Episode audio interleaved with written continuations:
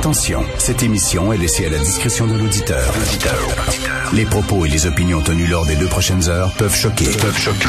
Oreilles sensibles s'abstenir. Richard Martineau. Martino. Un animateur pas comme les autres. Richard Martineau. Cube Radio. Bonjour, bon jeudi tout le monde. Est-ce que vous avez entendu la sortie de Isabelle Melançon, la députée libérale euh, hier? Moi, je l'aime bien Isabelle euh, Melançon euh, en général, mais là, bon, elle a dit que la CAQ de M. Legault, le gouvernement de M. Legault, c'était un boys club. Clin d'œil ici au livre de Martine Delvaux. Donc, elle dit c'est une gang de gars qui se protègent entre eux. Pourquoi? Ben, parce que M. Legault ne sévit pas contre M. Fitzgibbon et ne sévit pas M. Arruda, euh, qui s'est quand même trompé à de nombreuses reprises sur sa gestion de la pandémie, alors qu'il a renvoyé Marie-Chantal Chassé, qui était euh, ministre de l'Environnement, et euh, Mme Danielle McCann, qui était ministre de la Santé. Bon, donc, elle dit c'est deux poids, deux mesures, protège les gars, sac les filles dehors, c'est un boys club, c'est une gang de vieux mononcles, qu'elle disait.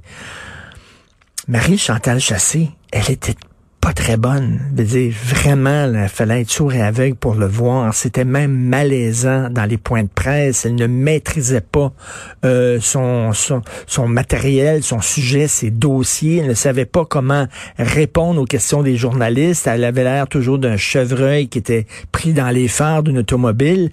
Madame McCann, Venez pas me dire que Danielle McCann, elle vous a étonné, elle vous a impressionné lorsqu'elle était ministre de la Santé puis qu'elle faisait partie des points de presse quotidiens du trio de choc. Je veux dire, à un moment donné, l'égalité des sexes, ça veut dire qu'on traite les femmes comme les hommes. Et c'était deux personnes qui n'étaient vraiment pas à leur place. Je pense pas que M. Legault s'est levé un matin en disant, ben, je vais sacrer dehors parce que c'est des filles. Je pense qu'il était bien content d'arriver avec des ministres femmes. Mais là, ça ça fonctionnait pas, ça marchait pas. De toujours voir sous l'angle de la race ou sous l'angle du sexe, de tout analyser sous cet angle-là, je ne comprends pas.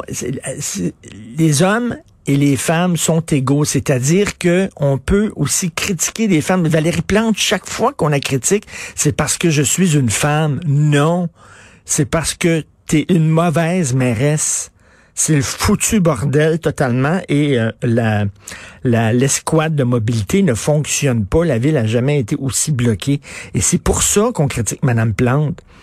Elle serait un homme, elle serait un nain, elle serait là, c'est quoi là ah, Vous me critiquez parce que je, je, je tu sais, je suis handicapé. Vous me critiquez parce que je suis un noir. Vous me critiquez. On est tous égaux. Fait que ça veut dire on, on refuse de vous traiter en petites choses fragiles qu'il faut protéger. Non. Je, ne, je ne comprends pas cette affaire-là. Et euh, je lisais aujourd'hui Guy Fournier, excellente chronique de Guy Fournier d'ailleurs sur les ghettos culturels. On va donner des, euh, subventions spéciales pour les réalisateurs de films qui sont noirs, puis bon, des, des, des, genres de ghettos. Mais M. Fournier commence sa chronique en disant qu'à Atlanta, il est en train de se construire une ville exclusivement pour les Noirs. Fait que là, j'ai lu ça, je dis, on en filme du bon, c'est vraiment n'importe quoi. J'ai jamais vu cette euh, nouvelle-là passer. Et là, j'ai fait une recherche. Ben, Christy, c'est vrai. Aux États-Unis, écoutez ça.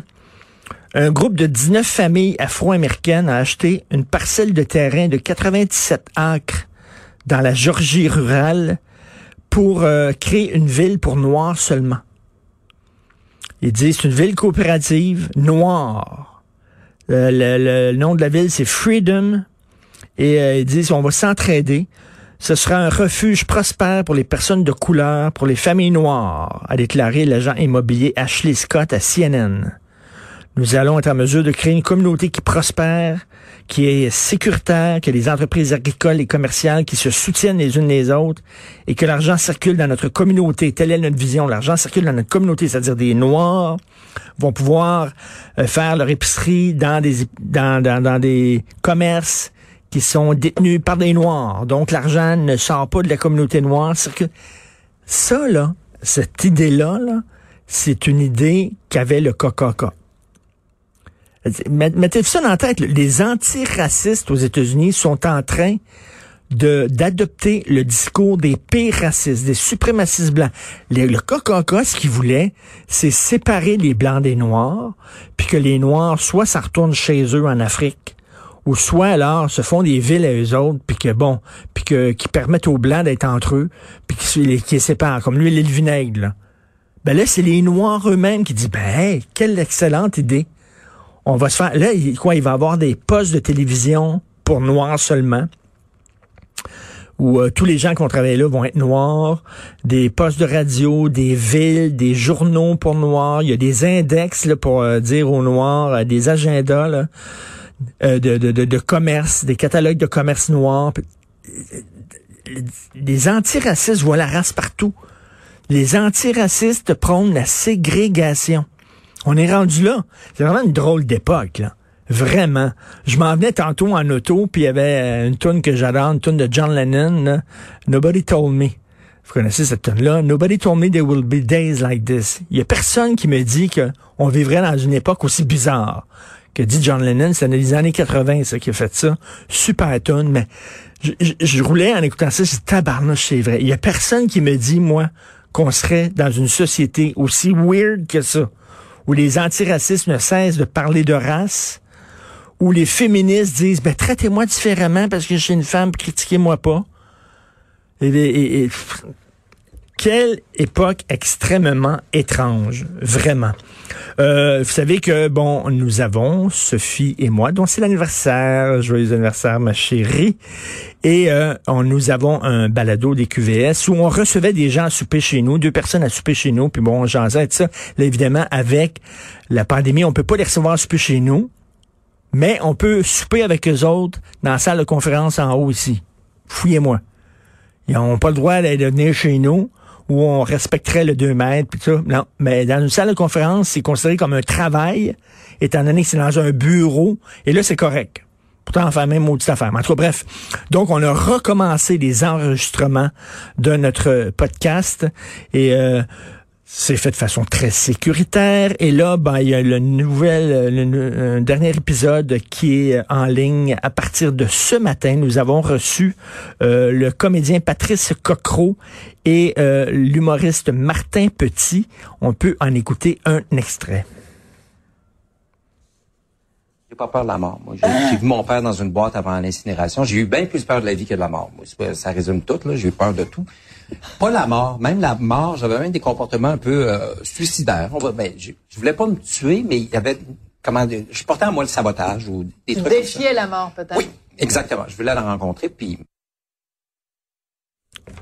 Patrice Cocro, qui, euh, vous savez, bon, il est un homme de théâtre extraordinaire et euh, il, a, il, a, souffert pendant très, très longtemps euh, euh de, du trouble d'anxiété, mais vraiment le anxieux, anxieux, le genre, là, il pouvait pas sortir de chez lui, il avait peur de tout, il avait une boule dans la gorge tout le temps. Et il s'en est sorti, il a confronté ses peurs. Et d'ailleurs, il a fait une très, très longue marche à un moment donné pour ramasser de l'argent, justement, et pour sensibiliser le gouvernement à l'importance de traiter les troubles d'angoisse c'est pris en main, les troubles anxieux.